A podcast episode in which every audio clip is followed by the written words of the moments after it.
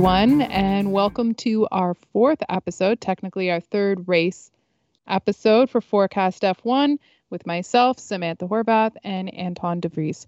And Anton, how do you feel after watching this race, the Australia Grand Prix?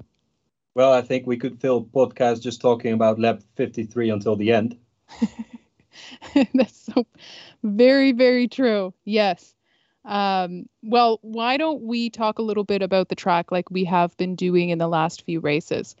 Um, do you want to start? No, you go ahead, Samantha. Okay. So the Australian Grand Prix it takes place at Albert Park, and this year there is four DRS zones. Last year there were three, but they re-added the fourth DRS zone, which ultimately means that there is better overtaking opportunity, specifically around turn 11. And also, it provides the cars the ability to have a closer proximity to each other. Anton, is there anything that you want to add about the track as well? No, I think uh, that's it. Well, they had a couple of changes last year, but um, other than that, we, we there's nothing new. I think. Yeah, I I agree. Actually, I will say this, not necessarily pertaining to the track, but just in general we did see this race weekend the addition of or the adjustments to the grid boxes. They did widen them by 20 centimeters. So that was an adjustment after obviously the last two races and the penalties that were handed out to Alonso and Ocon. Right. One other thing I think we should mention, maybe before we get into the race, is just the rule about the pit celebrations and I guess questioning whether or not they're going to enforce that. Well, I don't think we were able to test it this week because we ended the race under a safety car. Fair point. We definitely did. But question is, do you believe that this is something that they're going to enforce or is there maybe just going to be a modified version of climbing the pit wall or some way of celebrating? At least for me, I think that seeing the teams climb the pit wall and uh, or climb the fence, we should say, it's an iconic moment. It's just a, it's a moment that you are so used to seeing. It's hard to imagine it not being there. Yeah, well, whether it will be enforced or not, I don't think anyone is waiting has been waiting for this uh, new rule. But uh, yeah, it's a good question. I, I think it will be difficult to really. It might be just a thing where they're going to get financial fines for doing so. Uh, I think you're still allowed to, as a team, to go in between the holes on the pit wall, but there's, well, I don't know. I I, th- I find it hard to believe that we're going to stop seeing this, like you said, iconic celebration of, of race wins. But let's see. We will see. But I agree. I, I hope that it's something that doesn't change. Okay, so we have a lot to talk about. This race was not only a long race, but it was filled with a lot of well, the word that's being commonly used is chaos. There's no doubt about that. So let's get into qualifying. Yeah, good idea. So uh, I think qualifying was actually quite an interesting session to look at, and um, I think start of it was uh, well. I guess for those that watched uh, Free Practice Three, everyone was wondering uh, how well Perez would uh, would hold on to his car, and uh, he showed straight away in Q1 that he that he had a lot of difficulty doing that. Yeah, and he was going quite fast into that turn, but given the radio message, I question whether or not he was actually struggling with something within the car itself. Yeah, I think that must have been the case. I mean, in FP3, he he went off at turn three, I think four, even almost five times. So yeah, it must have been. I mean, it's hard to imagine that a, a driver like Perez will make the same mistake five times. Uh, so uh, it must have been something with the car. Yeah, actually going forward, even beyond qualifying during the race, he started from the pit lane, and that was after a series of changes to the car. So, something that we don't necessarily know might possibly reveal itself later on during the season. I guess we have time to find out. Right. And then in Q1, I think uh, we saw a couple of other, we saw great laps being set by Hulkenberg and by Albon. Uh, I think we saw a small spin of Sargent that was in Q1 uh, in the final corner. Then into Q2, again, Hulkenberg set a good lap. Albon set a good lap. Gasly did so too.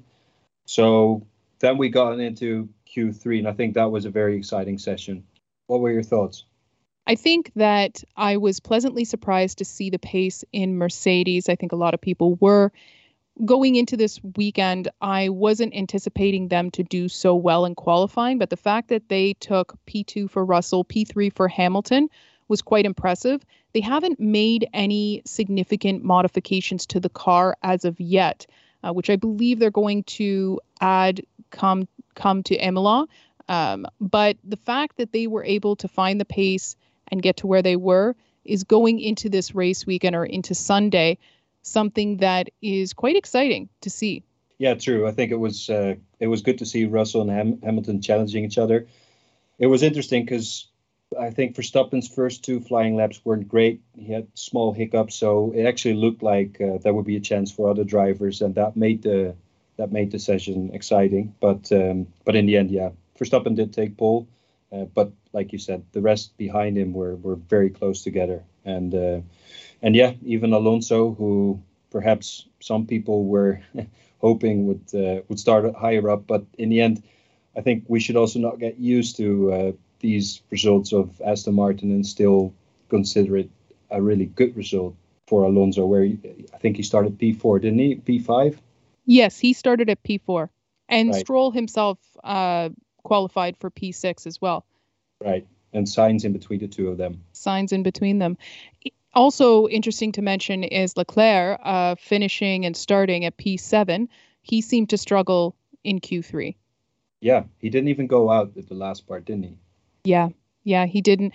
I believe if uh, if I am correct, correct, the main reason why we, was because he did not have enough fuel. Uh, but either way, look, this this season so far has been quite a struggle for him. So it is still early, but unfortunately, him starting from P7 wasn't what I imagined Ferrari wanted to see. I thought he didn't go out because I heard radio talk uh, on Ferrari's radio about there coming rain at the last three minutes. So I thought that that's why they didn't bother. But all right, well, fuel samples obviously need to be taken as well. So that makes sense. Although, yeah, that's a mistake that, well, we've seen it make, being made by other teams as well in the past. So we definitely have. And I think that you had touched on this as well, but seeing Albon, Gasly, Nico all finish in, in the uh, top 10 for qualifying was great for midfielders as well. Albon had um, in one of the sectors, he was coming out as the fastest. So it was quite an impressive run for him. Yeah, the middle sector was really the sector where where Williams had a well in the race. I guess we'll come to that later, but uh, he was fortunate. So talk about. yeah, he was fortunate uh, during qualifying uh, in this in that sector. Or fortunate, I guess the car is just well set up to take that sector. But uh, but yeah, during the race it went the other way. Anyway, I think it's time to go to the race and and start talking a little bit about that.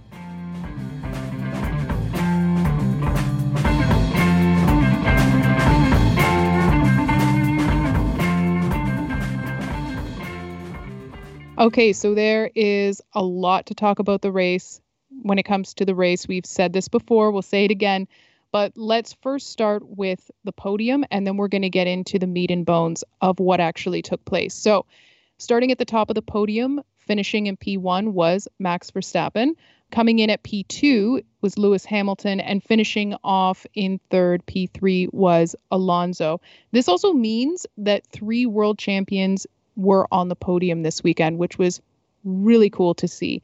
I would also just say that with Max now securing P1 after this race. This also means that it's the first time Red Bull has won the first three races of the season. Right, and it's been, I think it has been since 2011, since Red Bull has won the Australian Grand Prix, 2011 or 12.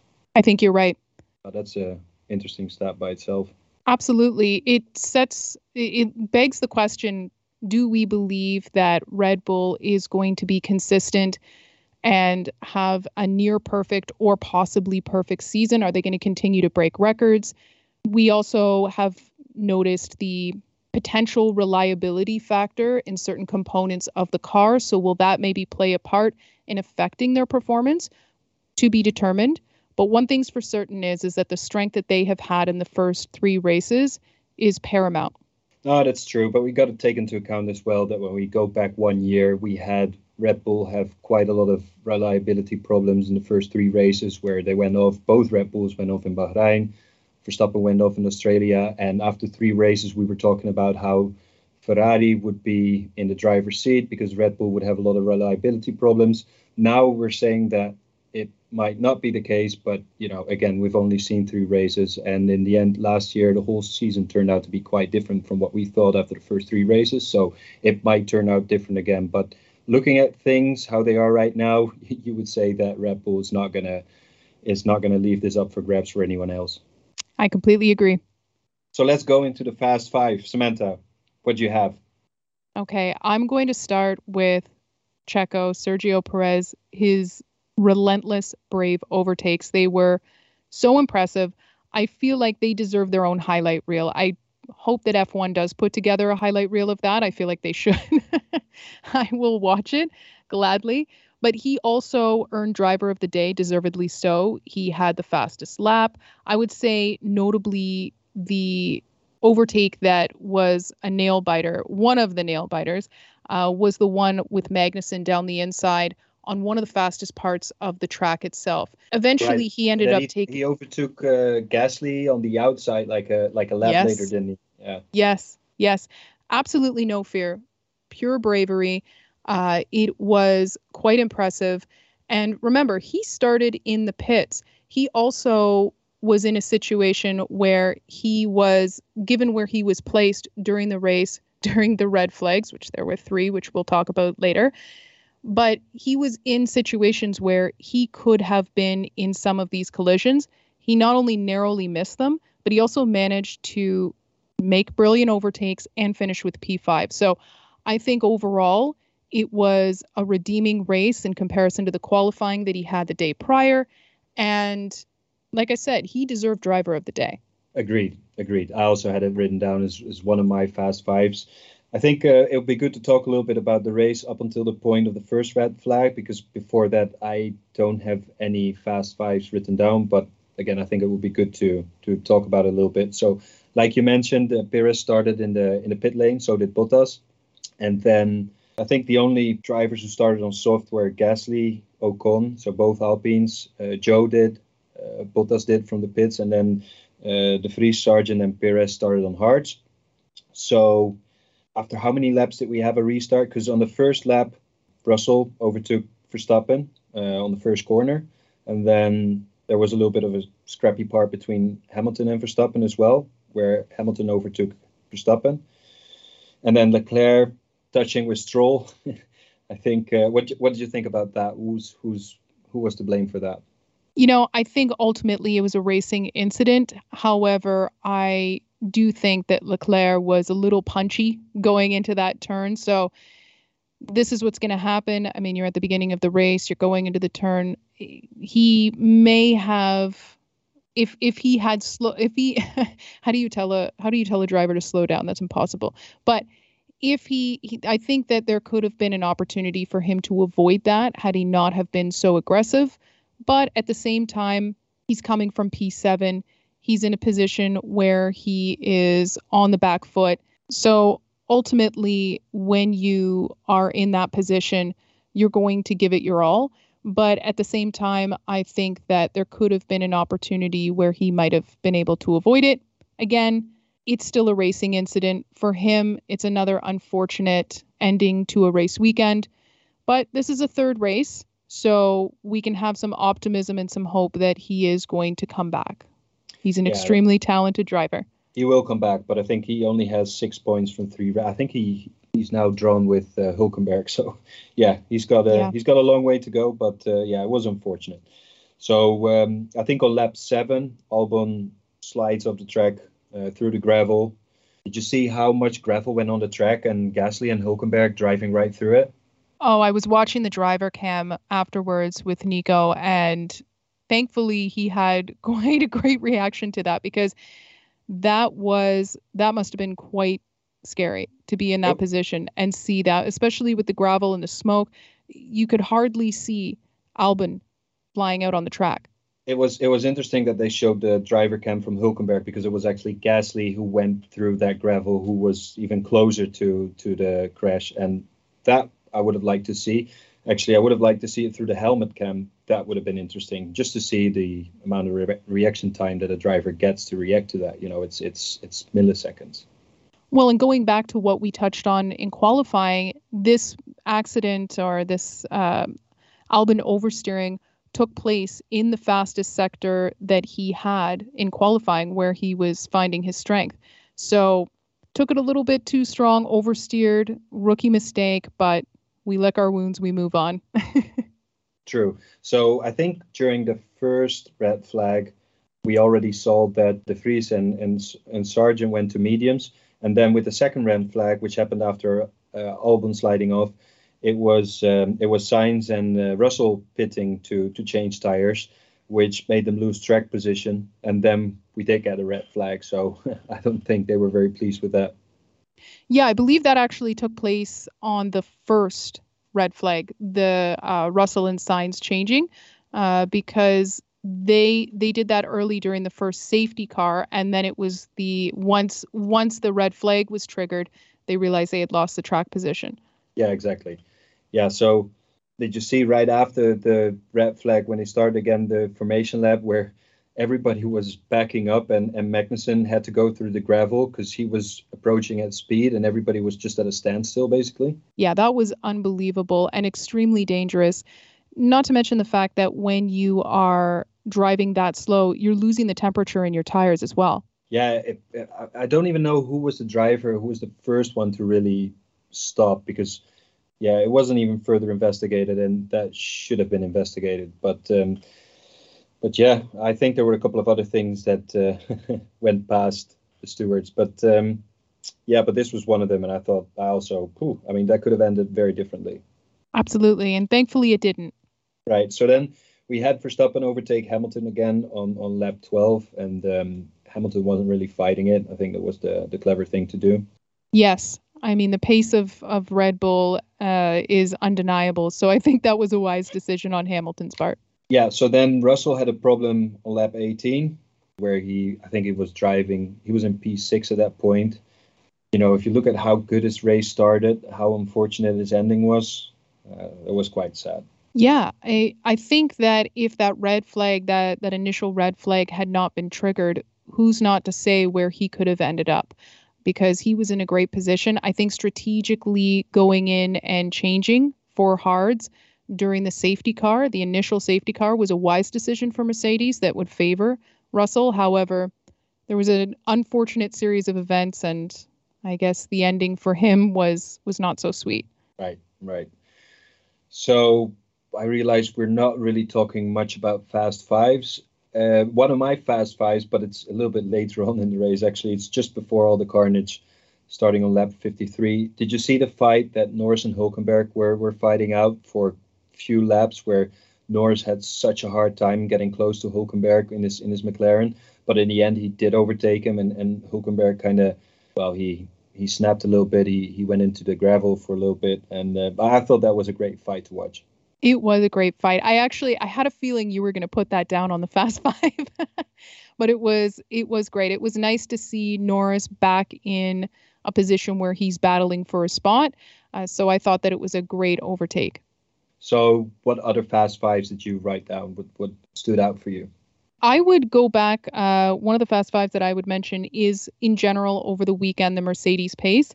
The fact that they did qualify second and third like I said, I think it, I think it was a surprise for many people to see them in a position where they were that competitive. And then, like you had touched on, the initial start, Russell had a fantastic start. Hamilton was right there being aggressive with Verstappen. And there was a brief period of time where they were both holding P1, P2, right? Again, for Russell, it ended up an unfortunate, but I would also say that Hamilton seemed to have a pretty consistent, solid race. Him and Alonso were at each other for quite a while, but he managed to fend off Alonso by about one and a half, two seconds on average in terms of a lead overall. And for him, it was his best result that we have seen in a while. So overall, I think unfortunate for Russell for Sunday, but ultimately a pretty successful weekend for Mercedes. Yeah, I think you could tell from Hamilton on his sport radio just after the race how how glad how happy he really was he was he was very content absolutely And again, I thought that it was really, really cool to see Alonso and Hamilton battling. They're, they're on the podium together. It's just something that they have such a long, extensive history, and they are drivers that you love to see on the track battle each other. So, looking ahead, I think that with Mercedes pace and where Aston Martin is, we're going to see a lot more battles that are going to be like this. What about the rare Verstappen mistake where he was mowing the grass on lap 47? that was something, wasn't it? That could have changed. That could have changed a lot. I mean, there were so many things that were happening during this race. How do you keep up? Yeah, that's a good question. It's a good question. We, uh, I don't know. I think, well, we're bound to get into Magnussen uh, and his, uh, well, I don't know what you want to call it, but uh, I don't think you call that a kiss. I mean, if if, if... that wasn't a kiss. Is that one of your fast fives that you want to mention? Well, frankly, not, but I do want to mention it. there was a lot of debris on track. I think, I think it was, you know, I think there we can discuss about whether it was worthy of a red flag, but we were on lap 53, and then, you know, with that much debris on track, cleaning it and everything, if they would have just called a safety car, I'm afraid we would have ended the race under a safety car, and we all know that they don't want that. So that's like I think the main reason why they turn it into a red flag, isn't it? Yeah, and that third red flag uh, was a defining moment for a lot of drivers because it initiated the final standing start, and we'll obviously touch on that as to what happened there. But that I I believe I agree with you. I think that that red flag and some people are going to question it, but there was just so much debris on the actual track that it made sense that that red flag was called. However, it is important to mention that the, in total there was three red flags throughout this race, which is a record in Formula One. Yeah, I think there's only been so many races where there were three red flags. You're right. Yes. So let's get into your uh, next Fast Five, Anton. Well, we have to go to the end of the race for that. But um, for me, seeing Piastri take his first Formula One points at his home race, at his hometown, yeah, that that's got to be a Fast Five for me. Absolutely. It was if he's going to secure his his first points in Formula One, why not let it be in his hometown? And I think, well, I don't think that McLaren had a particularly good weekend by itself, but just by the sheer amount of DNFs and the way that the end of the race unfolded, they were quite. Uh, I don't want to say lucky. I mean, in the end, they managed the race well, but uh, they were a little bit fortunate to to score as many points as they did. But it's good to see because I think it will give. Uh, I think it will give the team a little bit of confidence, and that's exactly what they needed. That's exactly what I was going to say as well. This is something that they definitely needed, if anything, for a confidence boost. Right. So let's go to that restart that we had after that that red flag at the end of the race. So where do we start? I don't know where can you start. I guess we can start with what uh, triggered the chain of events, and that was Sainz collision with Alonso, and where he also in turn received a five second penalty. But again, I do believe this is another decision that was warranted in terms of the the penalty that was given to Sainz. It was a, it was also unfortunate because overall his race was fantastic. He had a fantastic race. But he was giving a little too much going into the into that corner. Alonso did have the upper hand, but after that collision itself, like I said, it seemed to trigger a, a chain of events. And for Alpine, both drivers out and a very costly weekend for the team. Yeah, it could have been very costly for Aston Martin as well because of Sainz tipping Alonso there, but Stroll also locked up by himself and went off. So, yeah, going back to the five second penalty of Sainz, I think when that would have happened at any other given time during the race, it would have been worthy of a five second penalty because he should have steered further into the corner and he touched Alonso. He was just very unlucky that the race ends under a safety car, so the five seconds had so much effect on his final outcome. But you know, the, the punishment is not given with the effect that it has uh, afterwards taken into consideration. So the incident that happens is worthy of a five second penalty, in my opinion. I think people differ in opinions there, but um, yeah, I do feel for him because he did have a good race, but uh, but it turns out uh, as a P12 for him. So so yeah. I mean, it was it was heartbreaking to hear him on the radio and listen to his frustrations over that decision. He like I said, he had he had a fantastic race. Actually, he was one of my fast fives, which I'll elaborate on right now since we're discussing it. And the one of the reasons why was because he had he was going into this race with Leclerc out after turn one, so there was an added pressure for him being the only Ferrari driver. We already know that they've had a difficult start to the season and they're in a desperate position to gain points. So then he gets into a situation where Ferrari pits early during that safety car, similar to Russell. There was then the initiated red flag, which means that he's lost his track position. But he then had some great overtakes on Tsunoda, Hulkenberg, Stroll, Gasly. That was a really great overtake yeah, that he had to secure P4. And so when you're in that position where you've been fighting throughout the entire race and then all of a sudden to have it end the way that it did regardless of we both agree that the penalty was deserved but like you said the timing was unfortunate for him. It didn't give him an opportunity after all the battles and and the setbacks that he had already faced during the race and had been able to overcome. This was something that it didn't matter what he did. His result was going to be out of the points. And moreover for ferrari itself a very, very t- challenging weekend that could have potentially been one where they may have at least secured something, but one that was decisioned at the end of the race that didn't give them the opportunity to battle again. So it was an unfortunate ending for him, but I think that there were also some really strong moments that he had throughout the duration of the race itself. He was visibly upset. Not only was he on the radio expressing it, which we've mentioned is was quite heartbreaking, but I don't think I've ever seen him as upset as he was after the race. Oh, you're right. He he's usually quite reserved, but uh, no, I think that's a good general.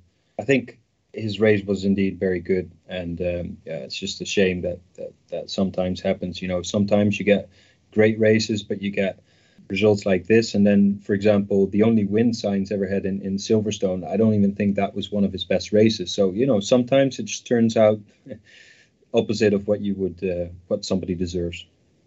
But going back to the penalty um, that he got, I was just a little bit surprised that there weren't more penalties because I think for Sargent driving into the back of De Vries, that that would have been a penalty in my book as well. I don't think he, he got it. And then what happened actually with the two Alpines because in the end Gasly is very close to to a race ban. Did he did he get reprimanded for it in the end? Did he get any penalty points? No, I believe they just determined it to be a racing incident. All right. Well, I thought that Gasly was let's say Gasly was more at fault than Ocon, but you know, I um, I can live with the racing incident as well. I think he can as well, given the fact that he is, like you said, dangerously close to a race ban. I don't think he wants anybody bringing it up again. Nope, nope. okay, so I think we have again. I've lost count of our fast five. Yeah, we're not very good at keeping track. We're not good at this. Okay, but in our own personal defenses, I mean, when it comes to this race, there's how can you how, like how many? I, I think we could we could argue that it could be a fast ten. We basically have made it beyond that at this point. But Anton, why don't you touch on another one? I believe this would be possibly the last Fast Five, but I'm sure you have something there. Well, to be honest, in between what I've already mentioned and the ones that you mentioned, I don't have any others. So uh, we can also keep it at this. Well, okay, then I'm going to mention just a few things that I had put down as well uh, that we had loosely discussed but I just want to elaborate a little bit more, and that was on the midfield battle. So we had touched on Norris getting scrappy with Nico. I would also say Ocon had a beautiful overtake on Piastri, which was which was great. Um, and another thing that I will say about some of these overtakes that we saw, we saw so many, and I think that part of the reason why was because the track itself was really catered to with the four DRS zones the opportunity to have more overtakes. We saw quite a bit of activity around turn 11, which is where they re-added that fourth DRS zone. So again, I the midfield battles were quite exciting, and you had already mentioned the fact that Piastri did secure his first points uh, in Formula One, which is great, and also securing points for the first time this season was uh, Zhou, who we know I have said previously that I feel like he's going to have a great season but he was getting a little scrappy out there, which was great to see. And then his end result was managing to finish in the points for Al- Alfa Romeo. Right, and then Hulkenberg got his first points of the weekend of the season. Sorry, and I will say this: if they wouldn't have reverted the order at the end and they would have given that penalty to Sainz, then actually Hulkenberg, who was in P4 out of like after all the carnage that that happened at the restart after that last red flag, Hulkenberg would actually have gotten his first podium. He would have. He would have. And he was so competitive this weekend. It was it was definitely something to see. I mean, Magnussen for Haas has secured his first points last weekend. Now we see Hulkenberg doing the same. So overall, pretty good start for Haas going into this season. Yeah, true. And it's interesting to see the battle between Hulkenberg and Magnussen because I think that Hulkenberg definitely had the better of Magnussen this race weekend. Uh, already in free practice, you saw Magnussen going off, and and during qualifying, Hulkenberg was just he was outstanding. Honestly, during all well, except for Q3, I guess, but in Q1, Q2, he was amazing. He had a he had a great race, except for perhaps losing out the position in the fight against Norris, but. He had a he had a damn good weekend and and I'm well I'm very happy to see that because I had my doubts whether that would be the best choice for Haas to to have a, in, as a driver in the car. But well, he's he's proving those that have had doubts, he's proving them wrong. Yeah, you're absolutely right. I would say I felt the same way. I would I had I wasn't as optimistic with him taking that seat, but seeing how he has gotten more comfortable every single weekend. He also had a great qualifying in the first race of the season. He was fantastic uh, like I said, this race, this weekend overall. So you mentioned the fact of the dynamic, the battle between the two of them, and I definitely think it's going to heat up as time progresses. Yeah, and then the last point was taken by Tsunoda, which was if Sainz wouldn't have gotten the penalty, that would have been the third race in a row where he would have finished P11, but he did get P10 and he did get that first point in for AlphaTauri. Yeah, and he, I, w- I was wondering if there was something wrong with his car towards the end of the race, the last 15 laps, because he seemed to be struggling quite a bit out there for pace towards the end of the race. Right.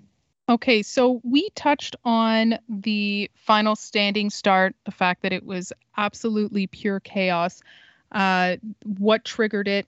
And I would say, just to wrap that part up, is that yes, the final lap was determined by or settled by a safety car restart. Okay, so I think that pretty much wraps up the Fast Five. We've covered quite a bit. Is there anything else that you wanted to mention, Anton? Well, what I do want to mention is that the next section we're going to is forecast results. Uh, I almost forgot about it since we've been talking so much about the race. I guess I guess we're both not too proud of our results, are we? Oh my goodness. Uh, look, I'm actually really, as we know, I'm blind here knowing who the uh, top finishers were for the predictions, but I'm really eager to know because it was such a chaotic race that I anyone that did well this weekend, I mean, they, uh, hats off to them. Hats off to them. That's all I can say.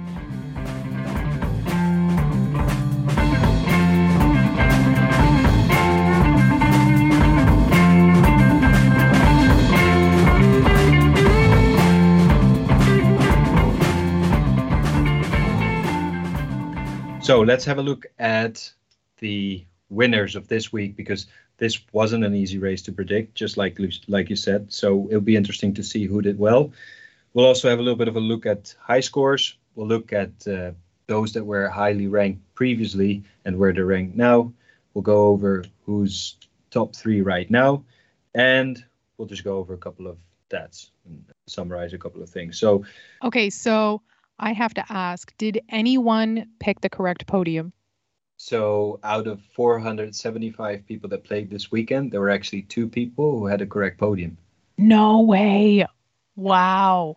So getting the podium correct would also score you the highest points because the winner this weekend, he's from South Africa. His name is Muchitsi Mulowetsi, and he scored 71 points, getting a correct podium with Verstappen P1, Hamilton P2, and Alonso in P3. He also had Perez in P5. So I think that's wow. that's an outstanding result. That is. Uh, that's unbelievable how you predict that. Even with Perez in P5. Yeah, that's impressive. He also scored points for Stroll. And um, well, he had him on P6, so he scored 25% of the points because Stroll finished fourth. So he scored 71 points. And then there's a bit of a gap to second place, which was won by Amir Hegezi from Egypt. And he scored 63 points, but he also had a correct podium and he scored 50% of the points for Perez. So that got him 63 points, which is also really quite good looking at the mix up that we have on the table. So uh, third place was scored by Faustine Valli from France, 58 and a half points. So she did get P1 and P3 correct. She had Hamilton on P4, so she did score 25% of the points. She also scored 50% of the points for Norris, and not a lot of people got that. So that's the first three for this weekend. So congratulations. Congratulations. Impressive. Very impressive. Right. So I think it's also interesting to mention that there was actually quite a few people who were playing forecast who were at the track, uh, either both on Saturday on Sunday or just on Sunday. So we actually had well, at least five people that I know of, um, which were Michaela, Jack, and Ben, and Dilara and Nathan. They're all at the track. So, well, I, I think we can say that they saw at least the most exciting race so far this season, but possibly one of the most exciting race this season. Completely agree. If you're going to be at a race, what a race to be at to watch live. Yeah, yeah no i mean that must have been a great day. I can only imagine.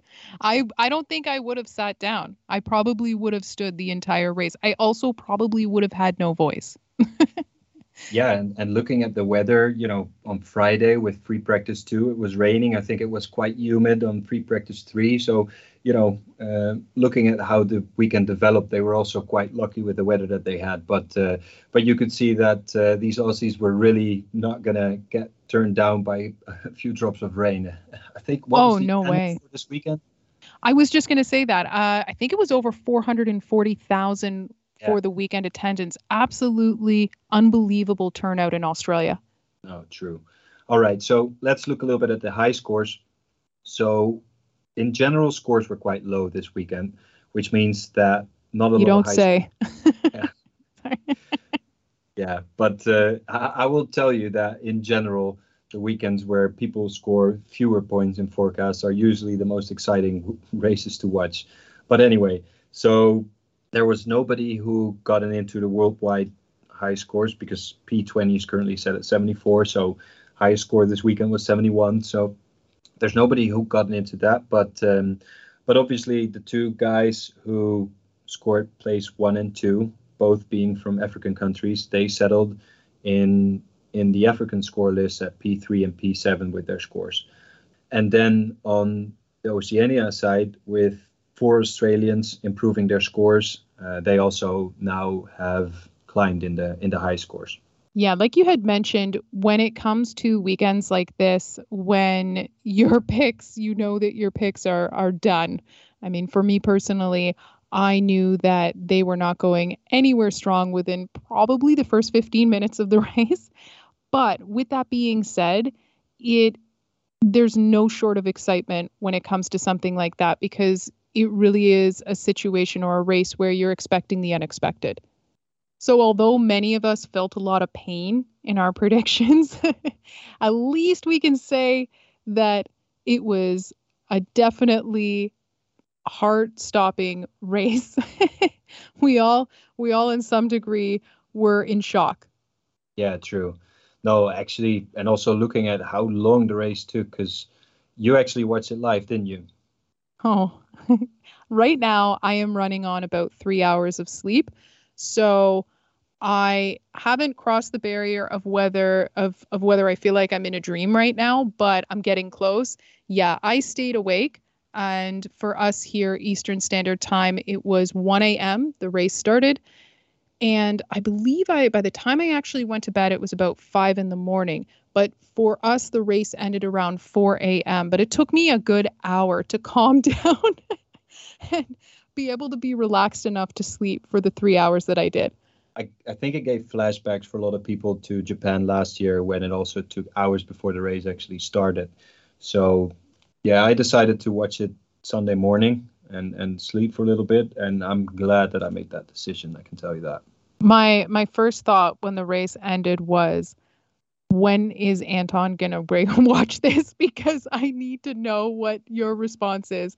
After every red flag, I was just thinking, another one, another thing's happening, another collision. What more can happen in this race? so uh, I was eagerly awaiting your response to let me know that you had finished actually watching it. Well, it was a spectacle. You're right. So I'm just going to ask you a question now. How many people do you think that uh, didn't have Verstappen in their picks on the podium? So how many people left him out of the podium?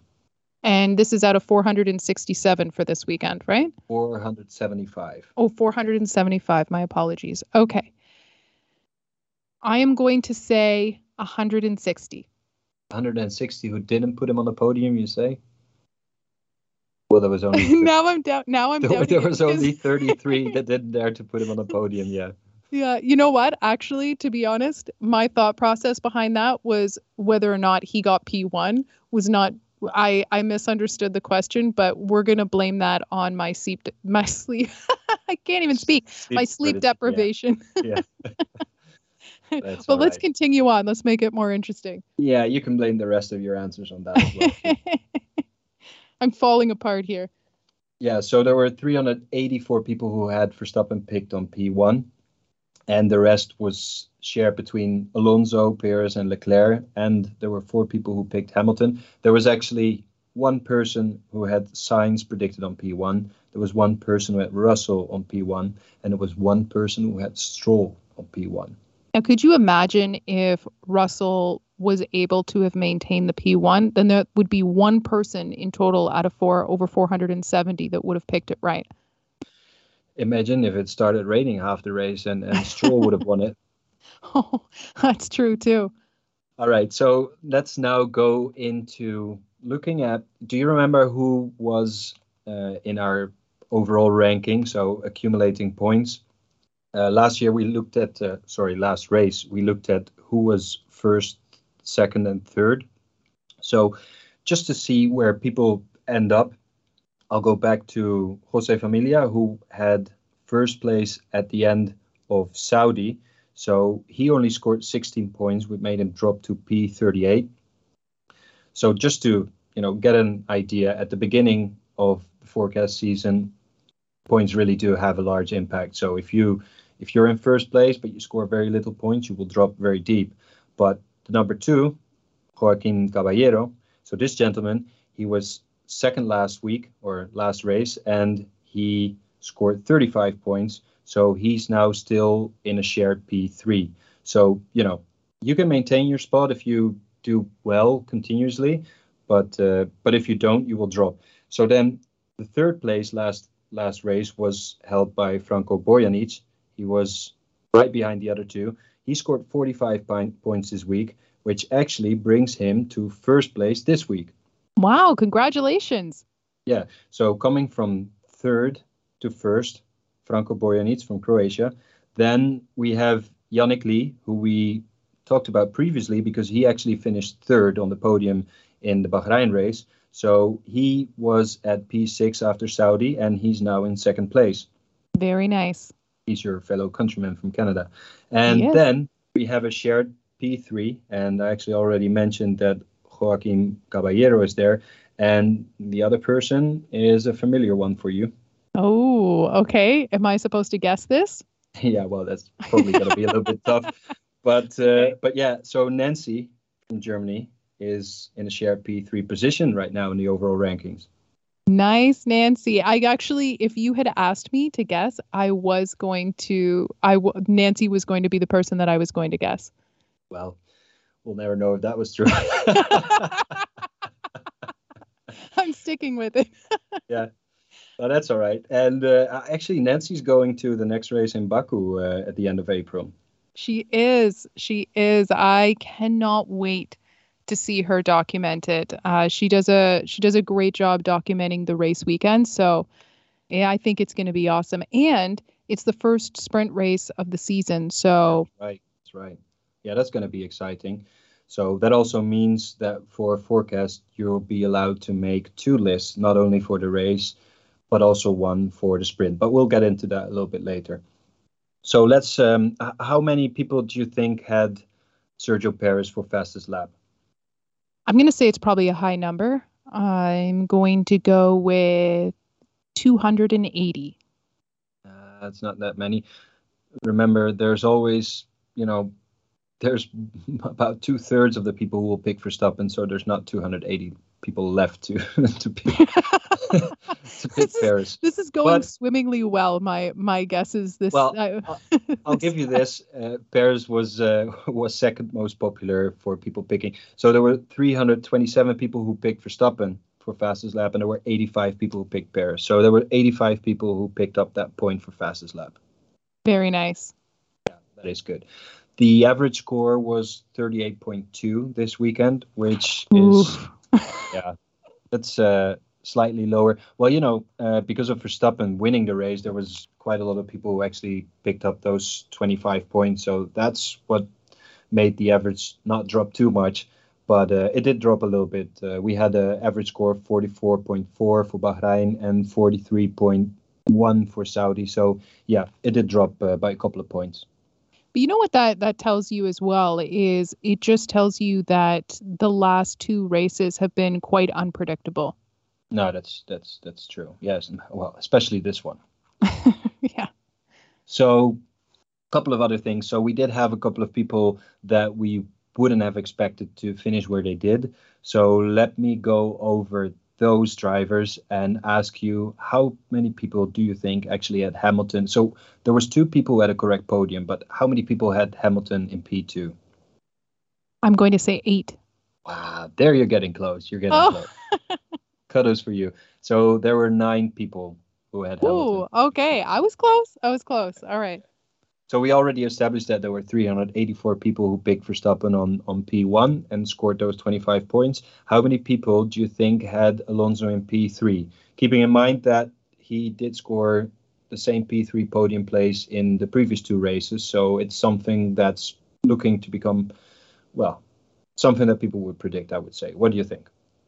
Um, well, I really hope I'm right on this now because the numbers are starting to melt. I'm I'm trying to remember what everybody picked uh, from what we've discussed, and I'm going to say 50 people. There were 197 people who had no, but this surprised me too. To be honest, I mean, uh, 197 people, almost 200 people, so about 40% of the people who who had Alonso on P3. Well, that is that is a pretty high number. Yeah, it is. It is. It definitely is. So then we go down to P4. There's Stroll. How many people had Stroll in P4? Hmm. I'm I'm going to say 60. 19 people. No way. Wow, not a lot of not a lot of people with the faith in Stroll to come in P4, huh? Well, I was one of those people that didn't choose him for P4 either, but I'm just saying. Neither did I. I think I had him in P8. I think you did too. Uh, I I might have had him in P8. Yeah. I yeah. I just he I I think that um I I think he's going he's his time is coming where he's going to finish in maybe P4 podium P3 we'll see, but I don't think it's happened it's happening yet.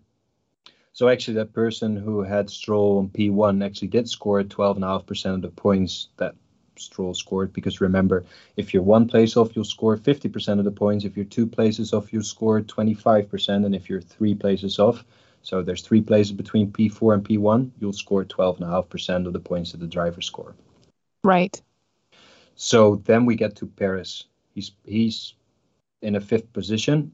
How many people do you think had him there? Well, I am going to say a small number, maybe 30. It sounds very similar, but it was 13. I'm Okay, doing now we- terrible at this. this Ah, that's all right. Now we go to the interesting ones, actually. Now we're going to get to the interesting ones. So, P6, Norris. How many people had Norris in P6? Okay. Okay. I I think this could go either way because if if you're using if if you're using Norris historically last year, he was finishing in in that range usually between 6 to 8, P6, P8. That was he was consistent on. So, but then at the same time, if I'm looking at the last few races and where McLaren is at as a whole, I wouldn't I don't know if a lot of people would have faith to put him there. So, I feel like I can go either way. Um let's say 45. I keep going with lower numbers. There was one person who had him in P6. Oh my god. Actually, I think if, if only one person gets something right, that deserves a mention. But I I don't have the numbers ready, so actually I gotta I'll I'll get back to that and and, and tell who had Norris predicted at P6. Okay. So let's so let's go to Hulkenberg first. How many people had Hulkenberg P7? I don't think a lot, but if you said 1 for Norris, I'm going to say 5 for Nico. Two, but yeah. Wow. So homeboy hero Piastri, he finished eighth, I am going to say 3. five, but you you got close there. You got close there. Joe, There's a trend happening. There's there, it's it's less than 10 for uh, less than 10 people that are putting faith into into the drivers that finished in the final 10. Yeah, you're right. You're right. Yeah. Well, the next one is it's well. What do you think, Joe? I'm going to say 2 people. Five people as well, just like. Piastri. Okay. And then Tsunoda P10. You know, I, I feel like I feel like maybe more people would put Tsunoda in P10 just because his last race he finished in P11. So I'm going to say 12 people. 24, double that. Okay. Okay. So getting back to the Norris P6 pick, that was actually scored by Adnan Mabrouk from Morocco. And looking, trying to find the person that had him in P6, I actually realized there was also somebody who had Norris predicted in P3. Uh, well, that's pushing it a little bit. Yeah. So those were the scores for forecast this weekend. So looking ahead, we'll have a little bit of a break for the next couple of weeks, and we'll be back for another race week at the end of April. Like we mentioned, we're going to Azerbaijan. We'll be in Baku, and we'll see a sprint race. Yes. And like you mentioned, it is an Easter break. So we have about three weeks, a little more than three weeks off. So, what are you going to do with your time since it's not going to be filled on the weekends watching the race? Good point. I don't know. I guess actually I won't be too far away uh, from you. I'll I'll be in Connecticut next week, so um, that's pretty close to where you are.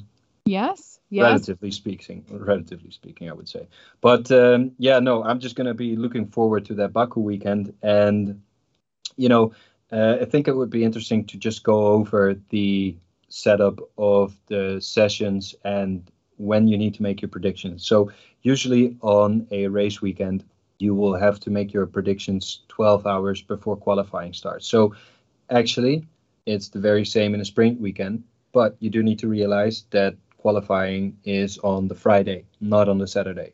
So you'll be able to watch free practice one on Thursday, but that's where it stops. So no free practice two. You need to make your picks right after free practice one. So that's going to be on the Thursday. Keep that in mind. Okay, good to know. I will set my alarm. I think that's a good idea. So what are you looking forward to in Baku? What are your what are your thoughts? I am looking forward to the sprint race, probably more than Christian Horner, as he's expressed that he's a little nervous about the potential cost or collision on a track like Baku. But I am looking forward to seeing that. Uh, look, Baku's always an, an exciting track to see, and I am going to be happy that we'll be back because after three weeks, I don't know what I will be doing during that three weeks because my weekends won't be filled with races. Actually, at least I know in the immediate future it's going to be sleeping. but outside of that, I'm just going to be looking forward to getting back into the season. Yeah, it's actually quite interesting that Baku was selected for a sprint race, it wouldn't be the first track for me on the list. If you're gonna do six sprint races, well, I think there's better tracks, or not better tracks, but tracks better suited for doing a sprint race than Baku. But anyway, let's not judge it before it has actually happened. That is very true. So let's get our hopes up and, and let's hope that we're going to see something exciting. Oh, I think I think we will definitely see some things that are exciting. And going into this, it's the fourth race. There's so much that is heating up as this season progresses, whether it's the dynamic between drivers, whether it's teams and their modifications, whether it's teams right now that are currently struggling that we thought would be in a much better position. It's definitely a season that is heating up. And once we get to Baku, who knows what's going to happen? Yeah, because I think there will be a decent amount of teams bringing updates to Baku. Yes, I think so as well. Yeah, so that's something to look forward to as well. So that's it for the Australian Grand Prix. And see you guys soon. Well, not too soon, actually, but uh, let's hope that time passes quickly. I hope so as well. Bye, everybody. Bye bye.